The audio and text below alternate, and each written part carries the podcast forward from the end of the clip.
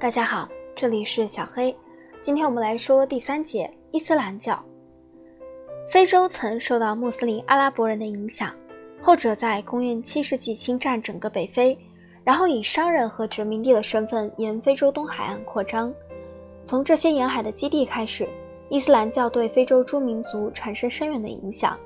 伊斯兰教影响最明显的体现是于生活外表、姓名、服饰、家庭摆设。建筑风格、节日等等。此外，它也表现在农业进步和技术进步上。农业和技术的进步是因与外界更为广泛的交往引起的。在东非，阿拉伯人从印度引进了水稻和甘蔗。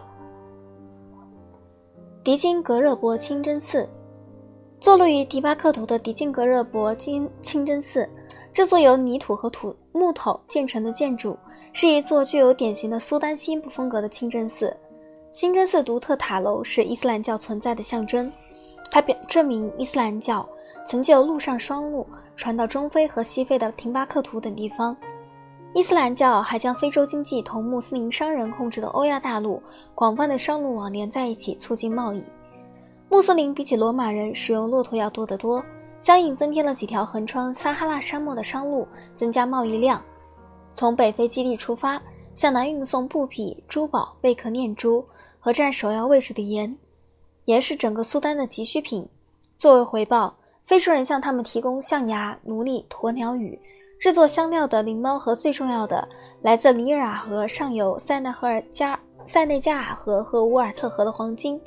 这些黄金最终多数流入欧洲，数量很大，对于调整中世纪欧洲同东方的贸易逆差平衡非常重要。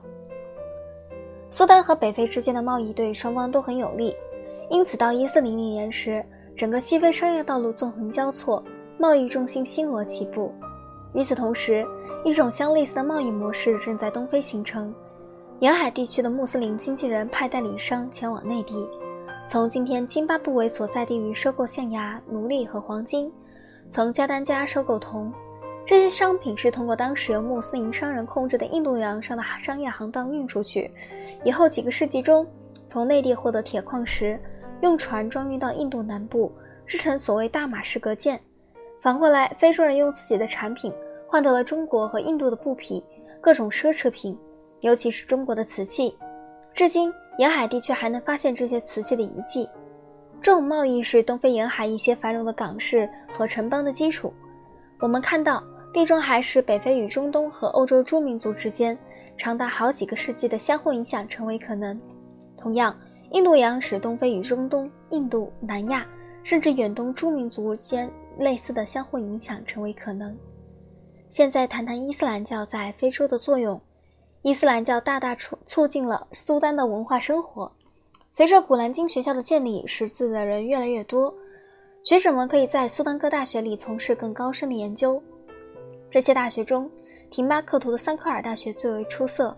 为菲斯、突尼斯和开罗的其他穆斯林大学所仿效，学者们习惯自由出入于这些学校和穆斯林世界的其他学校、其他大学，在某些导师的手下从事研究。信奉伊斯兰教还加强了苏丹各王国政治上的团结。传统上，苏丹各王国的统治者只是要求有直接亲属关系的集团或家族，以及有亲属关系并承认血统上同属某一伟大祖先的其他集团对自己效忠。但是，当王国扩大为帝国时，亲属关系作为帝国组织的基础显然不能胜任。帝国扩展疆域越辽阔，皇帝与大部分臣民关系显得越不和。地方首领不可能被当作忠实的封臣予以信赖，相反，往往领导自己人民反抗帝国统治。伊斯兰教通过加强帝国行政机构，帮助解决这一制度上的问题。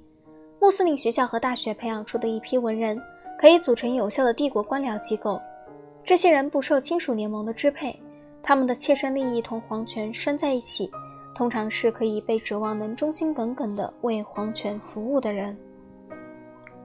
我们下一次会讲到第四节，贸易与苏丹诸帝国。我们下次再见。